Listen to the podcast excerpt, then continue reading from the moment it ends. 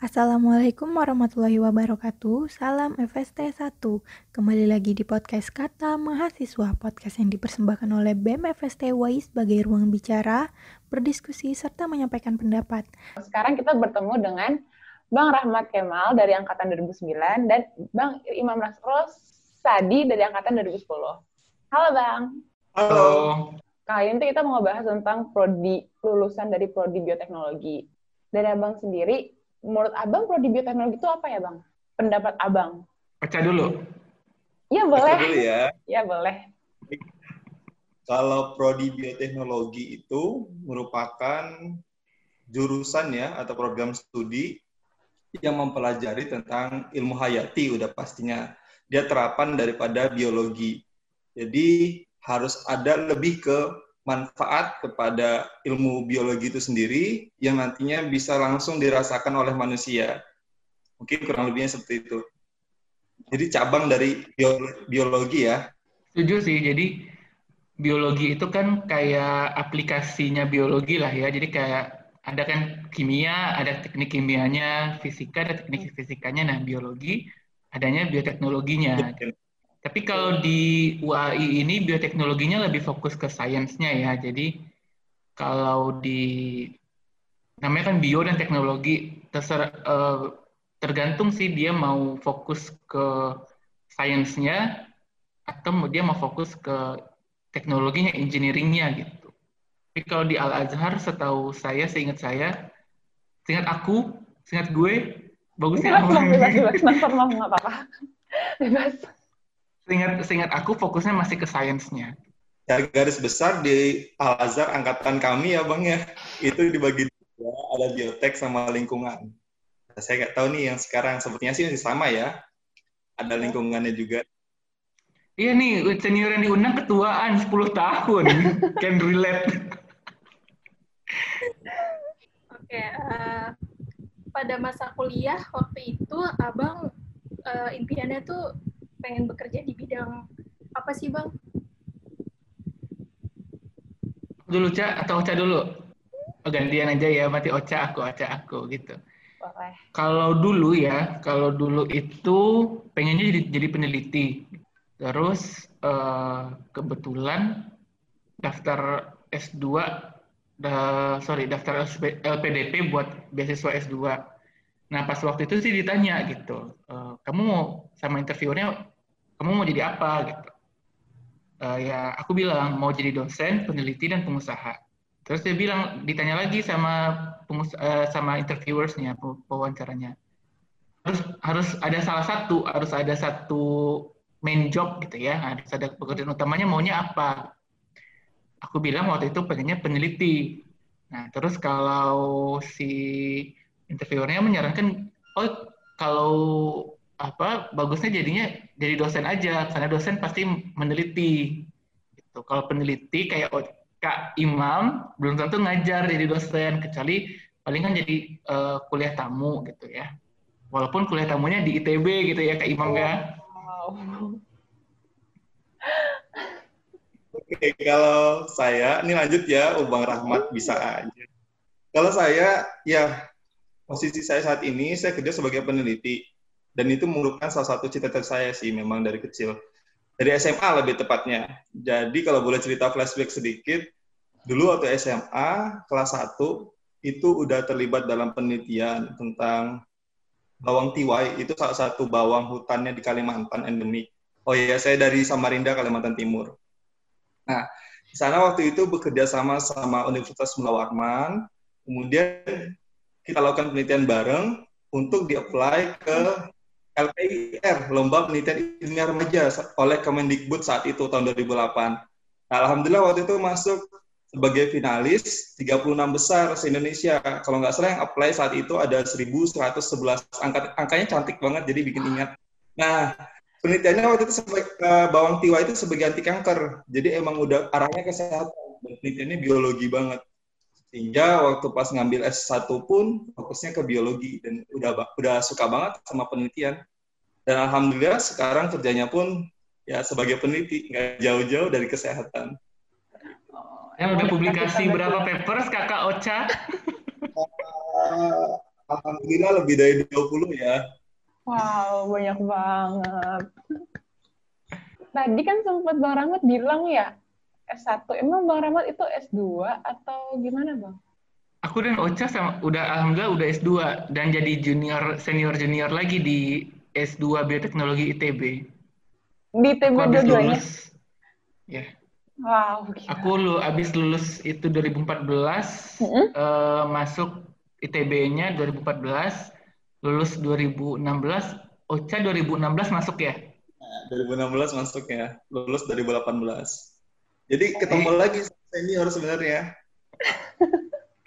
Gara-gara aku belum lulus, belum belum ujian belum ujian tinggal ujian tesisnya doang, tapi udah jadi asis, masih jadi asisten praktikum gitu kan, ya ketemu lagi sama Ocha. Untung nggak kerja bareng ya Bang? Bang Ahmad tuh orangnya aktif banget. Jadi sebenarnya dia harusnya udah udah selesai ya, tinggal sidang, tapi masih mau jadi pembimbing ya apa ya? Asisten praktikum. Iya. Padahal saya, saya saat itu baru masuk semester satu. Jadi dulu udah pernah diasistenin sama Bang Rahmat, sekarang diasistenin lagi dengan aku sampai S2. Gak tahu ntar kalau S3 gimana ya Bang? Abang ada rencana mau S3 di mana emangnya Bang? Abang yang mana nih? Bangnya dua. Oh iya. Dua-duanya. Aku Bang, pengennya ke luar negeri sih. Oh, Imam dulu. Ya udah. Iya, Bang Rahmat aja nggak apa nggak apa. Pengennya ke luar negeri sih, gitu. Luar negeri mananya Bang? Pengennya Eropa, tapi nggak pengen sam- bukan ya ke, ke dream high kan ya. Mm-mm.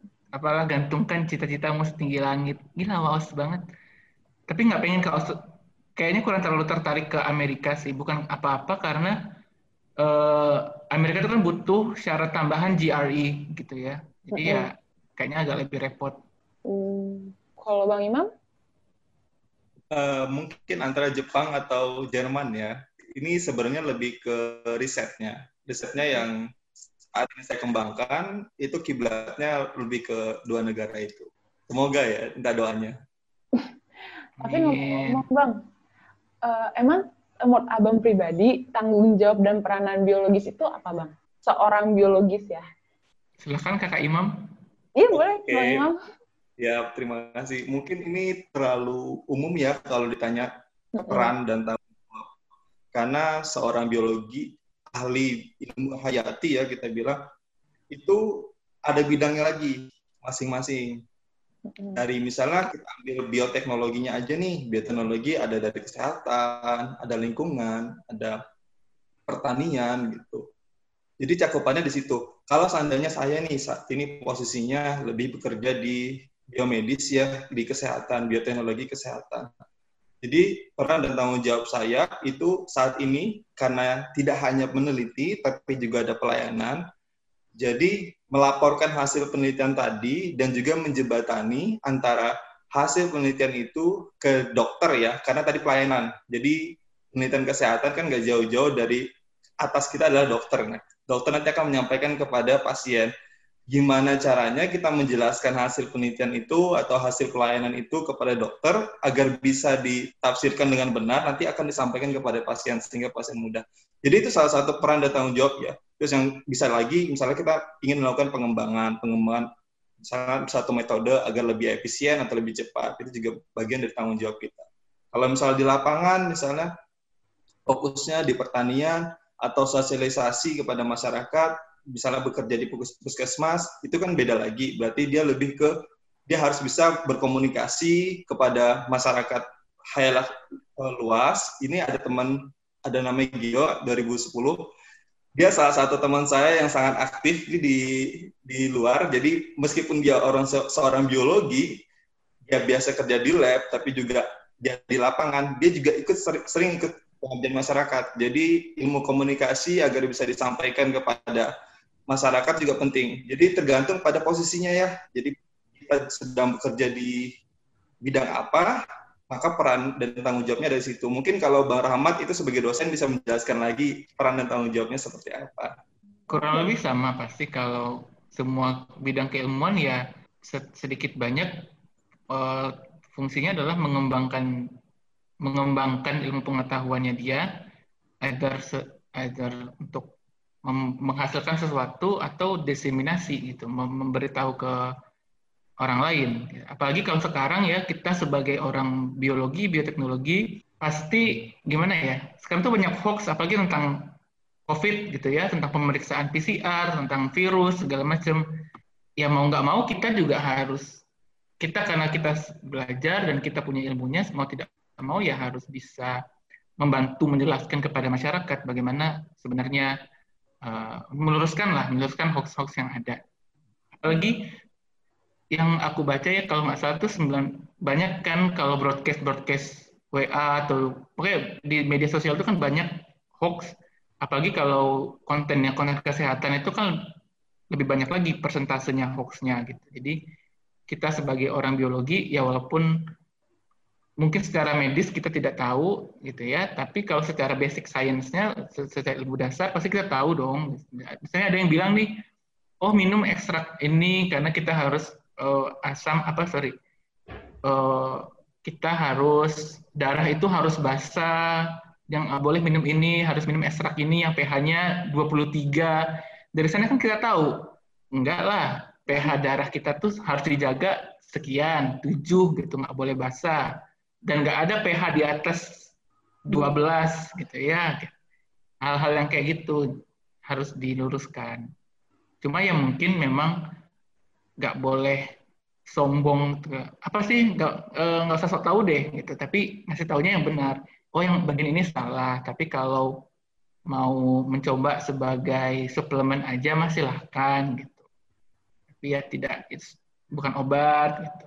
Iya, apalagi sempat ada hoax ini ya, Bang. Sebagai orang yang mengerjakan COVID, hoax kalau misalnya virus tidak bisa di PCR.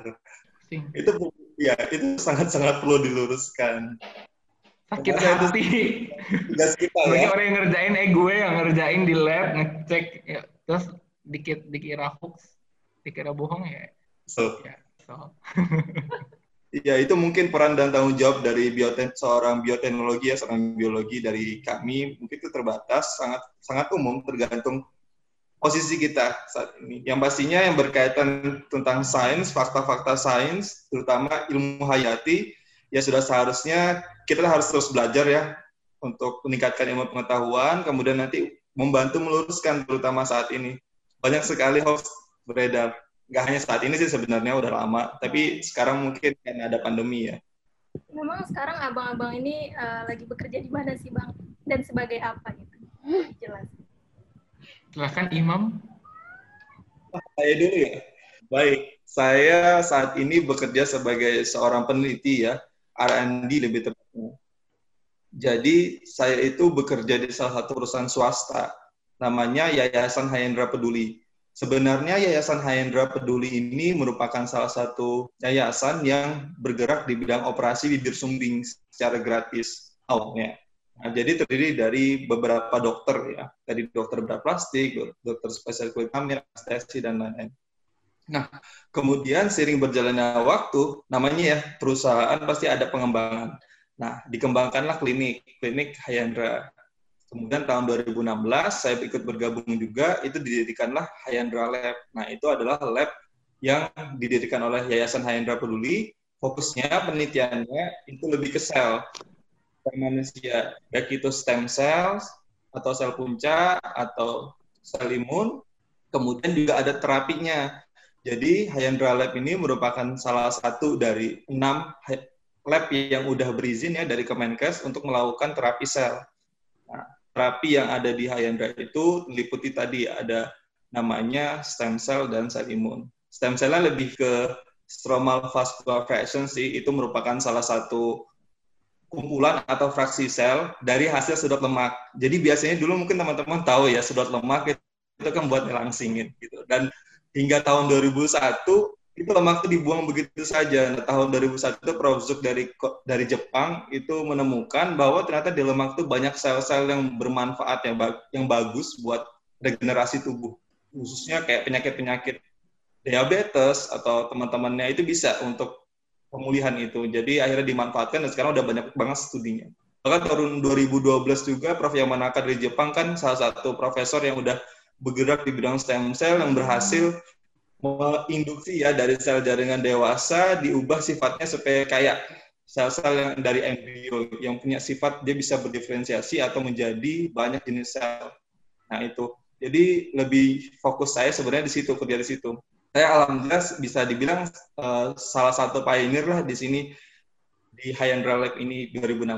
Saat itu ketemu ownernya yang punya ya yang punya adalah Dr. Karina spesialis sudah bedah plastik itu tidak sengaja di seminar. Sebelumnya saya bekerja itu di stem cell juga tahun 2014 ketika lulus, tapi di perusahaan swasta lain. Kemudian ketemu Dr. Karina di tahun 2015. Saya nggak nyangka pertemuan itu ternyata malah saya nggak ngerti gimana Dr. Karina waktu itu mendekati. Tiba-tiba saya ditawari untuk bangun lab bareng. Akhirnya bangun lab bareng dan S2 di ITB itu akhirnya jadi bimbing itu dibimbing sama Bang Rahmat ya. Kok gue? Ocha, kalau gue liposaksin dapat diskon ke? diskon TS ada harusnya ya. Diskon TS ya.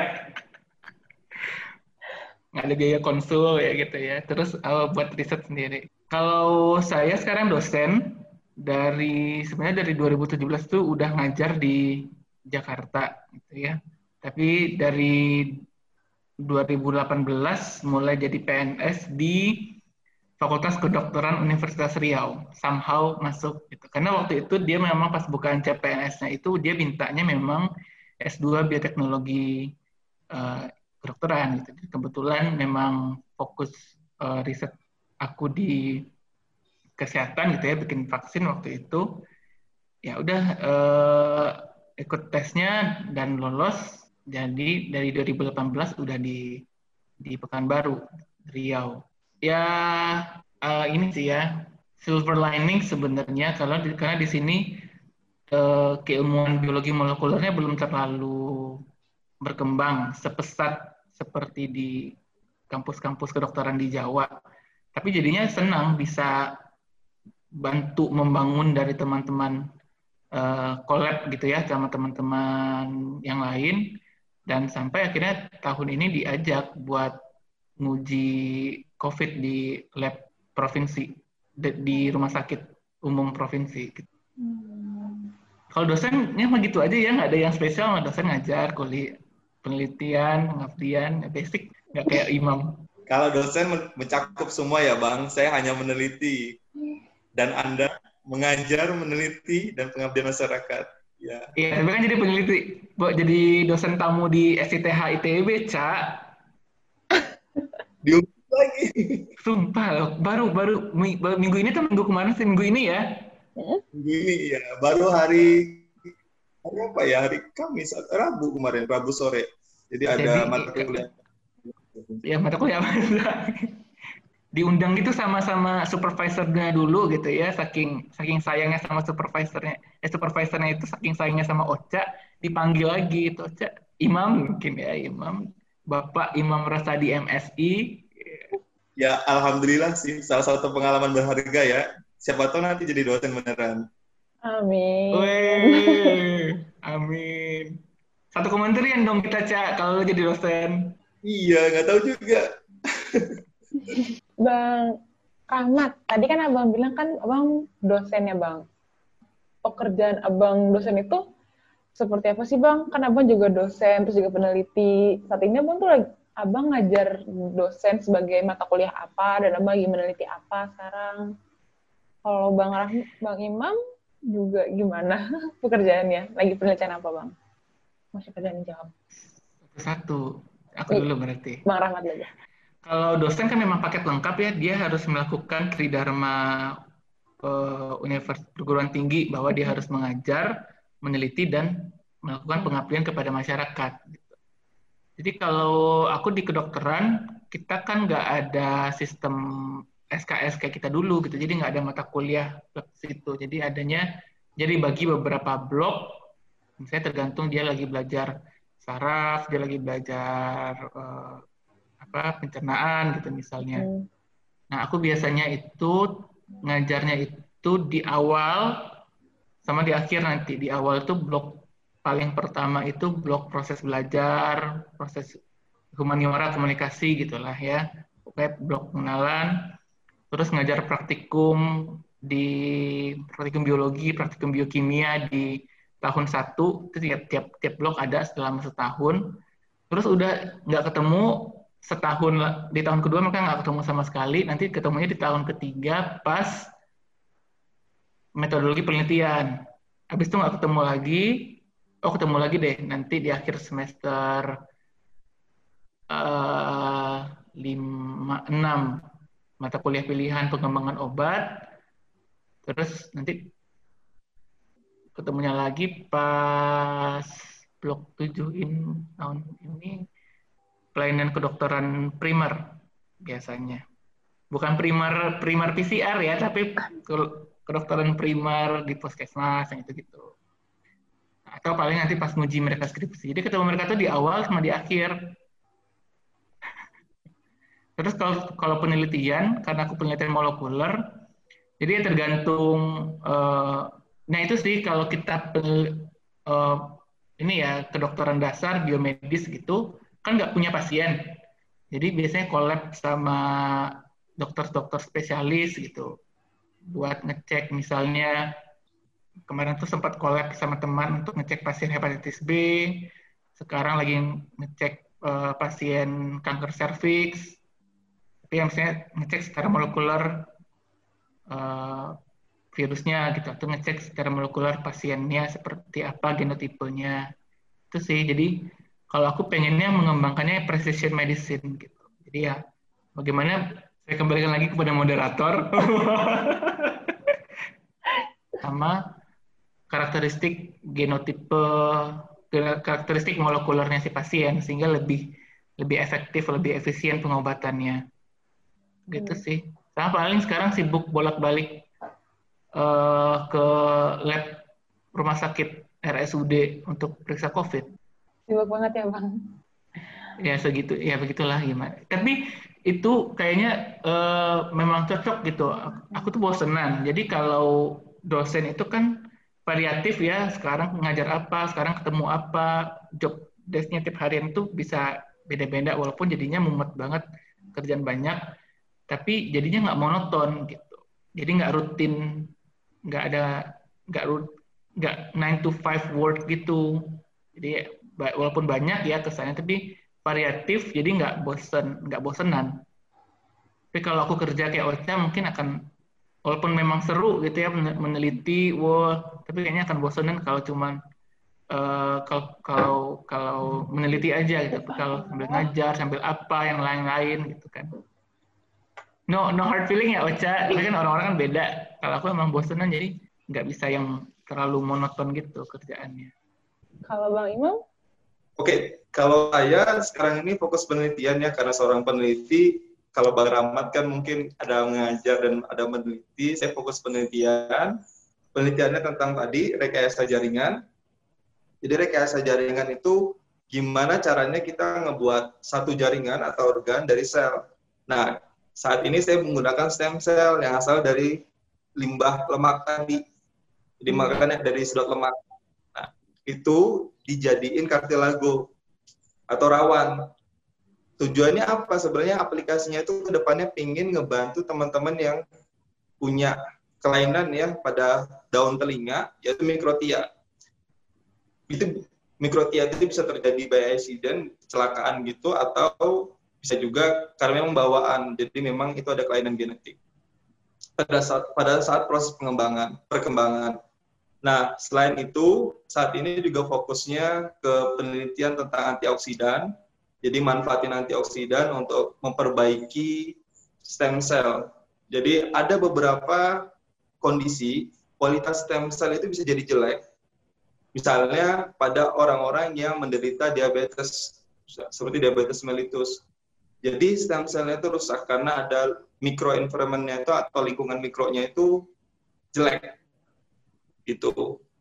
Nah, terakhir yang terbaru sebenarnya lagi ada riset terkait COVID lah untuk aplikasi. Mungkin saya belum bisa buka, tapi intinya ke arah COVID untuk mencari cara agar pasien-pasien terutama yang udah masuk ke ICU itu harapan hidupnya masih tetap tinggi. Itu. Japri ya, Cak. Dan itu penelitian itu aku udah cari, aku udah cari di Google, di PubMed, di Google Scholar lah, di mana-mana, itu tidak ada penelitiannya. Jadi potensi banget ini kita yang pertama di Indonesia. Cari ya, Cak. Gue pasien, pasien bisa minta gue. Oh iya, gampang. Gue sekalian liposuction sama sekalian ngasih adipose stem cell-nya ya. Langsung Bisa banget lah. Alasan dari Bang Imam milih pekerjaan ini apa Bang? Oke, okay. kalau saya ya, alasan milih stem cell ya, bekerja di bidang stem cell. Pertama sebenarnya dulu ingin lanjut ke Jepang S2. Mm -mm. Terus cari-cari informasi mengenai beasiswa S2, terus pertama kan kita mesti hubungin profesor ya, kita kontak profesor. Salah satu profesor yang menjawab itu profesor di bidang stem cell. Nah, saat itu saya pingin banget belajar stem cell karena nggak mau malu-malu Indonesia juga ya takutnya karena dulu waktu S1 belum belajar stem cell itu apa, gimana cara kulturnya dan penelitiannya, otomatis saya langsung mending saya kerja dulu, belajar dulu, baru nanti apply lagi gitu maksud saya. Terus yang kedua sebenarnya saya juga punya ya kenangan kali. Dulu waktu SMA kan penelitian saya tentang anti cancer ya. Kemudian waktu S1 vaksin, vaksin hepatitis sama malaria. Nah, ada pesan dari ibu saya waktu itu almarhumah ibu saya nanya uh, waktu itu ibu saya memang sakit ya sakit diabetes. Dan nanya kenapa penelitiannya nggak terkait diabetes aja? Gitu. Biar nanti bisa dipakai buat ibu gitu almarhum ibu. Saya waktu itu tidak bukannya tidak bisa tapi karena waktu S1 untuk dosen-dosen yang penelitiannya di bidang diabetes itu bisa dibilang tidak ada ya.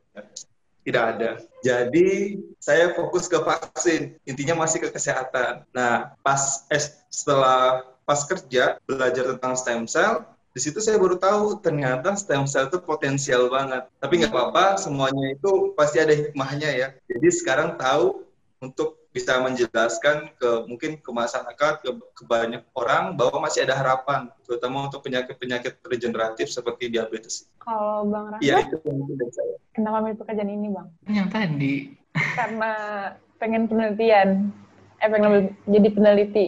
Iya waktu itu kan masih vague lah ya. Kalau hmm. Ocha kan dia kerja dulu. Kalau aku memang waktu itu langsung nyari S2 karena memang pengennya uh, peneliti itu gitu. Jadi hmm. mikirnya ya udah S2 aja nanti cari cari kerjanya sebagai peneliti S2, asisten risetnya asisten riset S2. Ya terus ya udah jadi dosen aja karena dosen pasti meneliti dan nggak dan nggak rutin gitu kalau menurut aku. Karena waktu itu pas kerja praktek di lembaga penelitian, skripsi juga di lembaga penelitian, mana lagi ya? Tesis juga di lembaga penelitian, industri gitu ya. Kalau dua tadi satu lembaga penelitian, KP itu lembaga penelitiannya uh, universitas, pas skripsi lembaga penelitian pemerintah, pas tesis di lembaga penelitiannya industri. Jadi kayak merasa nggak bisa, nggak nggak cocok personally, nggak cocok untuk kerja yang 9 to 5 gitu. Hmm. Dan memang ya udah memang ingin mengarahkan ke dosen. Ya walaupun jam kerjanya dosen kan lebih lebih panjang ya, lo kerja dibawa pulang gitu. Weekend juga masih kerja segala macam tapi nggak nggak monoton jadi tetap apa ya tetap ada stimulusnya gitu tiap hari kan hari hari ini kerjaan ini hari ini kerjaan ini beda-beda oh. lebih seru aja Bang Rahmat ini udah kelihatan dari S1 ya dia tuh aktif banget pengabdiannya untuk riset ke mana-mana gitu bahkan asisten praktikum itu kalau dihitung mungkin paling banyak ya Bang Rahmat sebagai asisten Kayaknya tiap tahun gue ada jadi asisten praktikum ya. Iya. Gabut. Sampai hafal saya. Dikit-dikit Bang Rahmat, dikit-dikit Bang Rahmat asistennya. Hmm, menurut Bang Rahmat, lulusan bioteknologi itu butuh pendidikan lanjut nggak sih Bang? Itu yang uh, tadi saya saya aku singgung juga, tergantung mau jadi apa sebenarnya. Kalau aku mau menyaran, bisa menyarankan ya sebaiknya kerja dulu. Karena di dunia kerja itulah kelihatan oh ini loh yang kepake gitu. oh saya tertarik. Jadi ke terlihat apa yang relevan dan apa minat kita di, di dunia pekerjaan itu. Dari sanalah baru lanjut studi uh, di di apa namanya di di bidang yang memang kita tekuni dan kita rasa ada hal yang uh, tiga itu ya yang things that you can get paid for. Uh, kamu bisa kerja apa kamu suka apa dan kamu passionnya apa. Jadi kalau kerja dulu kan udah udah ada yang dibayar terus tahu apa yang dibutuhkan oleh masyarakat atau di atau dunia kerja gitu ya. Terus tahu minatnya apa ya udah lanjutkan gitu. sama kayak uh, imam oh dia kerja di, di, di lembaga penelitian atau atau di, di bidang stem cell. Ya akhirnya bisa menerus bisa bisa fokus. Oh ya saya kalau mau S2 mau S3 lanjut eh, maunya menekuninya di bidang ini gitu. maunya menekuninya di bidang stem cell Oh, Bang Ima. Kalau menurut saya ya, kalau mau lanjut, kapan sih waktu yang tepat mau lanjut? Mau lanjut S2 ya, S2 atau S3. Itu kembali lagi, benar kata Bang Rahmat tadi, kembali lagi kepada tujuan kita gitu. Oke gini, kalian mau lebih lebih prefer menjadi pendidik, misalnya sebagai dosen, atau murni kerja di industri atau lembaga penelitian? Kalau memang mau di sebagai dosen mengajar ya, setelah selesai S1 nggak ada salahnya langsung S2. Tapi mungkin bisa dibarengi dengan part-time yang ngajar biar ada pengalaman. Jadi nanti kalau ditanya pas wawancara tetap bisa menjelaskan kalau pernah mengajar meskipun hanya part time. Tapi kalau mau jadi seorang peneliti atau misalnya fokus gitu atau pengusaha bahkan ya tidak perlu gitu. Ketika kamu udah kerja di satu tempat itu, kamu belajar dulu, dalami, baru nanti ketika ada kesempatan untuk S2, ambil S2. Toh S2 pun kalau misal kalau kamu mau kerja di industri atau misalnya di farmasi atau di peneliti, kalau langsung S2, misalnya dari S1 langsung S2 tanpa ada pengalaman kerja, biasanya malah lebih susah karena pasti akan ditanya pengalaman kerjanya dan pengalaman terutama hands on misalnya fokusnya ke molekuler. Nah itu pasti akan ditanya minimal bahkan tiga tahun. Jadi saran saya kalau memang mau kerjanya beneran di lab gitu ya fokusnya di lab cari pengalaman kerja dulu. Biasanya juga perusahaan-perusahaan yang mau maju pasti nanti nggak akan melarang kok uh, karyawannya untuk lanjut S2 cuma mungkin butuh waktu entah setahun atau dua tahun setelah kerja baru nanti diizinkan itu semua kan tergantung performance dari kita semua ya kalau kita bisa ngeliatkan kalau kinerja kita tuh bagus banget, pasti akan dipegang terus sama atasan kita. Dan ujung-ujungnya apa? Bahkan mungkin kita akan disekolahkan secara gratis kalau saya itu. Jadi tentukan prioritas. Kalau memang tertarik dari awal mau menjadi dosen, ya tidak apa-apa kalau dari S1 atau S2. Yang penting pengalaman tadi sebagai aspra, kesenangan praktikum seperti Bang Rahmat, terus atau enggak pengalaman-pengalaman penelitian di lembaga-lembaga saat S1 dan plus sama ngajar part time itu ya perlulah biar ada tambahan di CV ya nilai lebih karena saingan kalian ketika mau jadi dosen pun nggak sedikit ya. Pasti juga ada orang-orang mungkin yang tadinya dia di lab, akhirnya menyeberang menjadi dosen. Dia biasa bisa jadi kuat, bisa jadi kuat dari segi risetnya, penelitiannya dan publikasinya, tapi belum tentu di, di pengabdian masyarakat dan bagaimana dia cara mengajarnya.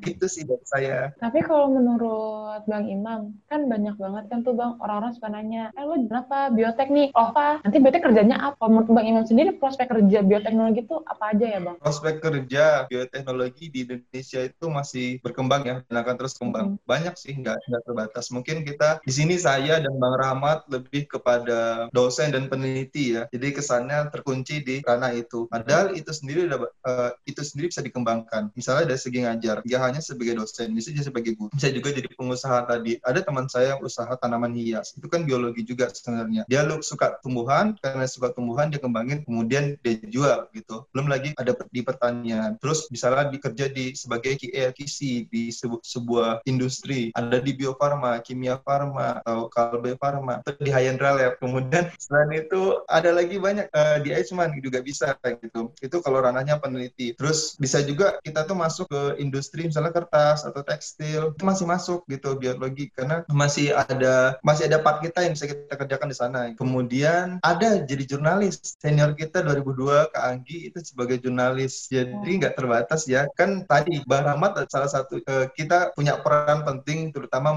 meluruskan ya ada hoax-hoax itu. Nah, jadi jurnalis pun itu bisa memediasi. Kadang cara menyampaikan dengan bahasa yang awam juga kita perlu pelajari loh. Nggak salah gitu, nggak asal gitu. Mungkin ketika kita belum banyak tahu, langsung mencoba meluruskan yang menjadi pendengar malah jadi makin pusing gitu ya. Jadi memang ada ada ilmunya semuanya gitu. Dan lingkup kita tuh nggak kecil sebenarnya luas. Tergantung, tergantung bagaimana kita memandangnya. Dari segi kisi eh, kisinya aja itu kita bisa masuk ke berbagai industri loh sebenarnya. Di lapangan pun ada. Misalnya ada WWF ya terus mau ngabai gitu. Itu juga kita bisa masuk. Kalau memang lebih prefer ke lapangan. Tapi biasanya sih sejauh-jauhnya kita main ke lapangan ya nanti ujung-ujungnya biasanya ada nyinggung ke lab sedikit sih gitu. Ada molekulernya. Karena kita nggak jauh-jauh orang bio biotek ya. Teman saya ada sempat diminta project untuk membuat lab covid. Padahal kerjanya itu di salah satu perusahaan yang sama sekali nggak menyinggung biotek bioteknologi gitu ya. Karena tahu ini salah satu karyawannya ada yang lulusan biotek. Ngerti covid kan pasti dianggapnya begitu. Sama sebenarnya kalau misalnya kita kerja di saya atasan saya dokter. Seringkali kalau segala sesuatu yang berkaitan dengan biologi seakan-akan saya nguasai ngerasain 100% gitu. Padahal ya sama aja kita semua manusia. Ada part yang kita kuat ada yang lemah gitu. Tapi nggak apa-apa. Itulah uh, berarti atas yang kita percaya sama kita. Karena dikasih tantangan. Kalau dari saya gimana dari Bang Rahmat ya, komprehensif banget memang Ocha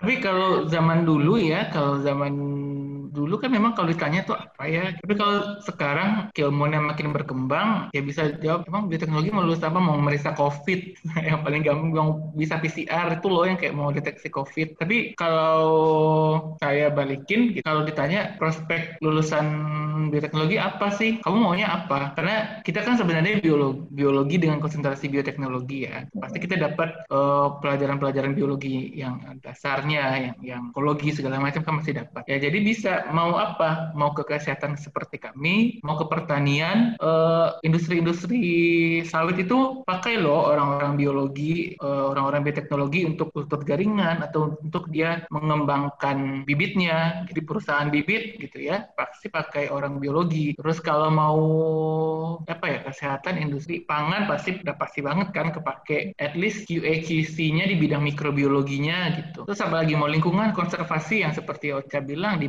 Mongabai di kalau nggak salah siapa ya angkatannya Ocha AG yang penelitian tentang mikroba di penyu itu iya AG kan? itu juga bisa di situ relate gitu iya. jadi mau apa bahkan iya di makanan juga bisa kan ya ada pasti ya. AG itu di Yaku, kemudian ada lagi teman tuh di Vision Five. Jadi bisa banyak. Kita industri makanan banyak banget, jadi bisa masuk sebenarnya. Dari semua apa mata kuliah yang dipelajarin tuh kepake semua nggak sih bang di dunia kerja? Ya tergantung kerjanya apa. Kalau aku di udah di bidang kesehatan seperti ini nggak nggak kepake ekologinya, sorry itu saya nggak nggak nggak terlalu terpakai gitu. Yang lingkungan, yang struktur hewan, struktur tumbuhan itu kan nggak terlalu terpakai. Jadi kepakainya yang medis apa segala macam, kan yang manusia. Tapi kalau keba kebalikannya, kalau dia kerjanya sama tumbuhan, ya manusia kayak di ke, di kebun sawit, ya nggak akan kepake manusianya. Jadi tergantung pasti ya namanya kan nanti kalian kan sarjana sains, sarjana biologi atau sarjana bioteknologi teknologi ya nggak akan jadi sarjana hewan, sarjana sains hewan, nggak sarjana sains tumbuhan. Jadi belajar aja semuanya. Nanti, nah itu makanya nanti misalnya kerja kan tahu passionnya apa, baru difokuskan di sana. Ya memang sedikit banyak pasti akan lupa bagian yang lain, tapi toh kita kan nggak akan tahu jalan kita tuh ke mana. Hmm. Karena dulu aku ini mah nggak, gue mau kerja fokusnya penelitiannya uh, mau di penyakit infeksi. Tapi setelah kerja kerja sekarang, kayaknya yang lebih yang lebih apa namanya yang lebih mudah mudah itu ya lebih menjanjikan itu kalau kerja sama kanker. Padahal dulu kayak nggak mau nggak mau banget sama kanker, maunya bikin vaksin, maunya bikin ya maunya bikin vaksin gitu. Tapi kalau sekarang begitu nyam, nyemplung nih di, di kedokteran terus sama teman-teman dokter pasiennya lebih banyak kanker dan secara keilmuan juga precision medicine itu pengobatan berbasis molekuler itu lebih banyaknya di kanker ya diarahkan ke sana gitu. Jadi nggak boleh membenci sedemikian rupa tulah nanti apa kualat. Iya, setuju banget itu pesan dari Bang Rahmat kalau ditanya apa sih yang paling mendasari ya gak ada salahnya kita belajar semua sih sebenarnya. Apalagi kalian masih S1 kan ya belum tahu sebenarnya fokusnya apa. Kalaupun kalian punya keinginan bekerja pada satu hal ke depannya nanti kan kita nggak tahu benar kata Bang Rahmat tadi berjodoh atau tidak. Jadi nggak ada salahnya untuk mempelajari semua dan jangan ada dibenci kalau perlu ya. Ataupun tetap pelajari. Nanti apa yang paling penting itu sebenarnya tergantung pada bidang yang kita kerja gitu. Saya molekuler, sama pokoknya semuanya molekuler. Ya. Kalau saya, kalau saya sama Ocha pasti betul. akan bilangnya molekuler yang butuh molekuler gitu. Karena kita juga ke tahu enggak Ocha nggak bukan KKGBM ya di pas S2 ya. Iya. Yang ketiga ya. Tapi ke, mungkin bukan doktrinisasi atau bagaimana. Karena keilmuan itu yang banyak berkembang ya molekuler gitu. Oh, saya kan maunya lingkungan, saya kan maunya konservasi. Toh memang uh, bisa apa? Oh, kalian cari eksplorasi spesies baru. Terus nanti ada analisis molekulernya gitu. Gitu loh. Kan kayak kalau kalau kalau kami sih promosinya gitu, bisa kepakai di semuanya dan jadi ada nilai lebih gitu kalau kalau kalau bisa molekuler, bisa PCR gitu kan. Terus sekarang yang dicari tamatan S1 biologi ini ini punya pengalaman PCR dan bisa, bisa punya skills PCR. Jadi kalau saya mau hard selling adalah ya pelajari semuanya pasti, tapi please invest a little bit more di molekuler gitu. Karena jadi nilai lebih banget kalau kalau orang biologi itu bisa bisa ada kemampuan molekuler. Iya, setuju banget sama Rahmat. Molekuler ya? Iya, promosi. Ya, tadi mau ke mana pun larinya, kamu di lapangan pun, misalnya fokusnya ke tanaman, fokusnya ke hewan, satu titik nanti pasti ketemu. Untuk analisis molekulernya tadi, mau nggak mau, karena itu sudah menjadi tren ya. Bioinformatik juga udah semakin rame di Indonesia, mungkin kalau pas zamannya Bang Rahmat itu masih sedikit orang yang ahli bioinformatik. Sekarang udah kayak grup-grup bahkan atau enggak di Instagram udah mulai banyak yang ngebahas sisi bioinformatik. Udah mulai banyak yang fokus ke sana. Jadi molekuler itu menurut kami ya itu penting gitu. Itu nilai lebih gitu. termasuk saat ini ada pandemi yang ditanya pasti bisa atau enggak punya pengalaman enggak di PCR gitu even nanti pas di kerja itu diajarin lagi tapi itu kan filter pertama ditanya pernah atau enggak?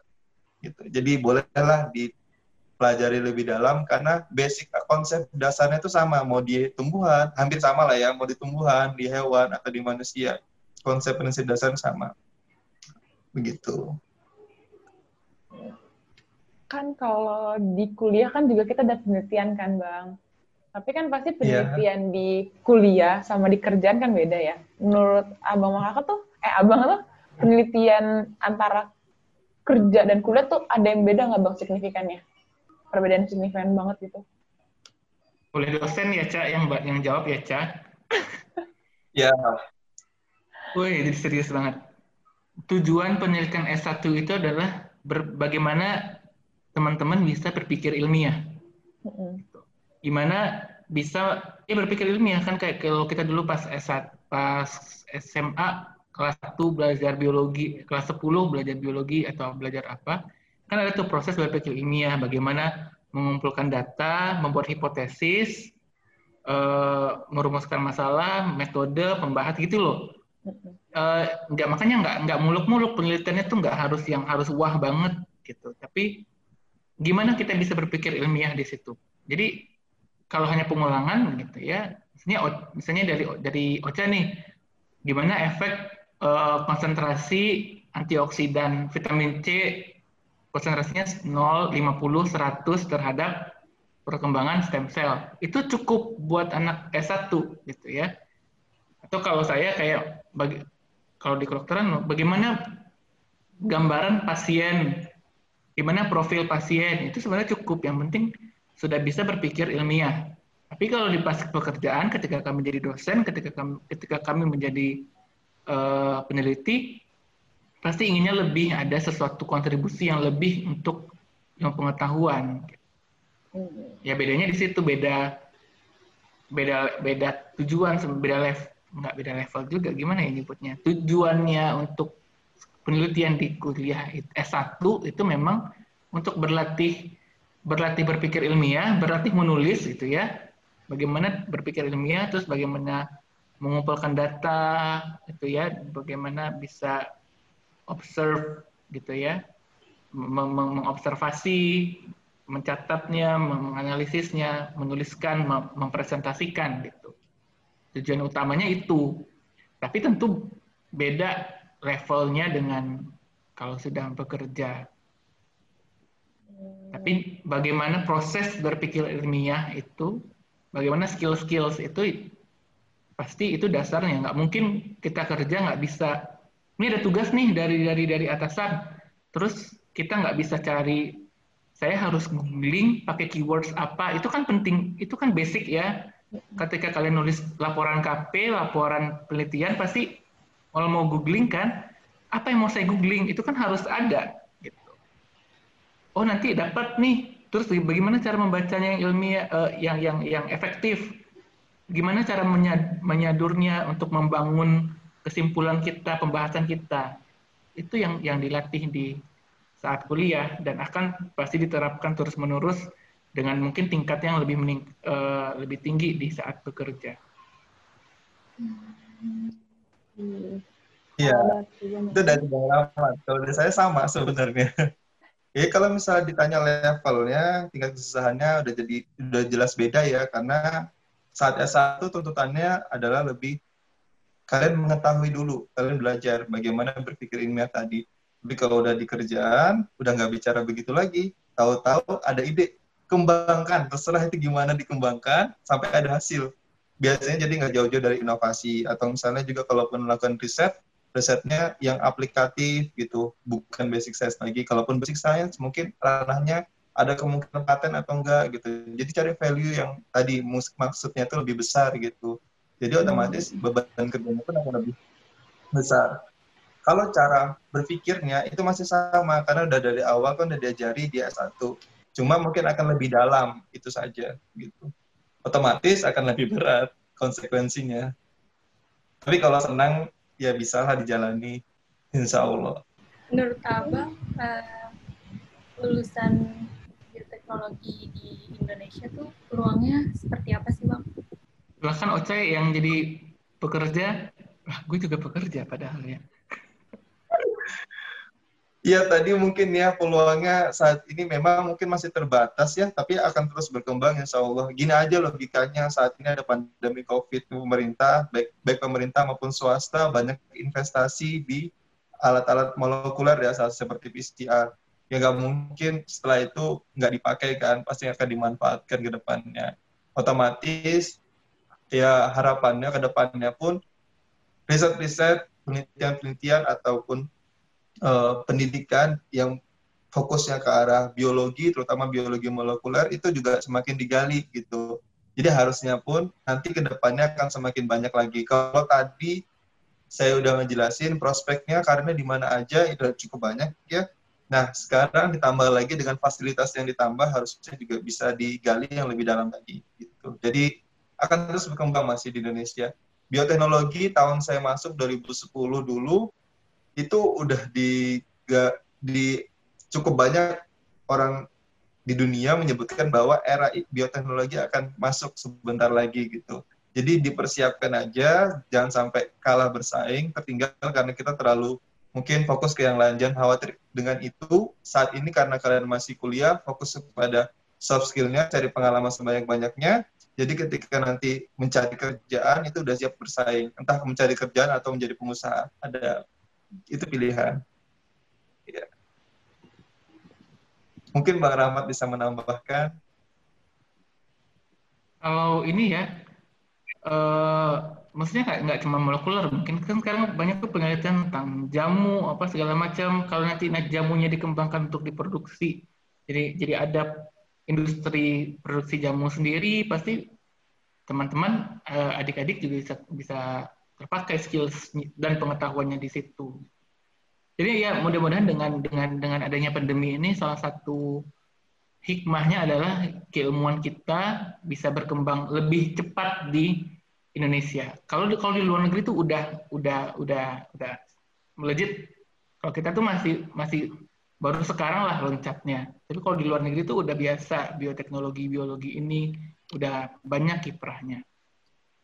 Yang tadi saya mau tekankan lagi dari Kak Imam Ocha adalah teman-teman adik-adik di biologi bioteknologi ini ah, sudah ada di jalur yang tepat di waktu yang tepat. Karena kan memang sering tuh saya saya sering pakai eh, kutipan dari Steve Jobs bahwa this is the age of biology or atau biotechnology lah gitu. Jadi sudah sudah sudah berada di saat yang tepat di waktu yang tepat. Kalau saya dan Ocha mungkin waktu itu ke kecepatan, jadi orang-orang nggak tahu. Tapi jadinya setelah kami jadi kaminya juga curi start gitu loh. Jadi ketika saatnya orang-orang butuh kami, we are ready gitu. Tapi kalau kalian udah dari awal udah udah udah mulai kebayang lah ya, oh ini emang udah kepake-pake gitu. Jadi nggak nggak usah kalau orang dita, orang tanya nanti kerjanya mau di mana, tante maunya saya kerja di mana.